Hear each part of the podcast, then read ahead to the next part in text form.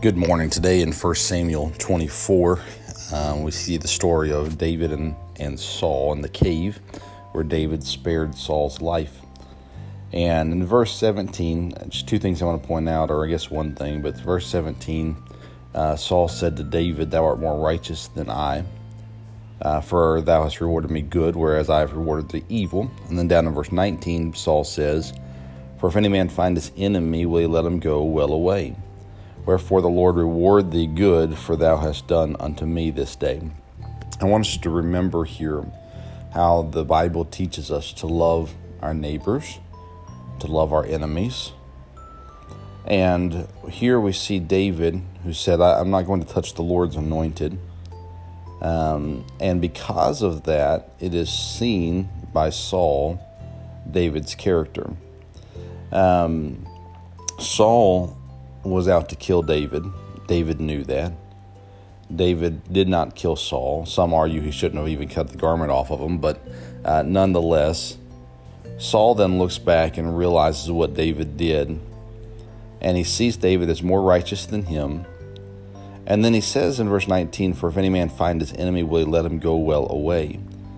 And I think one thing that I've noticed in this passage is, you know, in David's eyes, Saul and it wasn't always his enemy. He was he was someone um, he was his neighbor more than his enemy in many cases.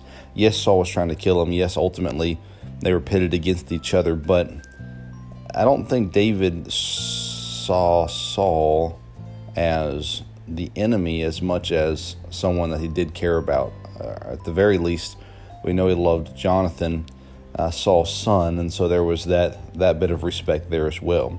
And I think it's very hard for us to let our enemies go, but it's not as hard for us to let our neighbors go.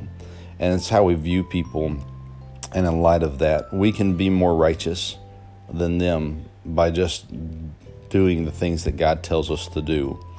And as far as holding on to things and and whatnot, if we view them as an enemy, we will have a harder time to let let them go or let the situation go we view them as a neighbor, it'll be much simpler for us to, even when wrong is being done to us, to be able to love them the way that God wants us to love them.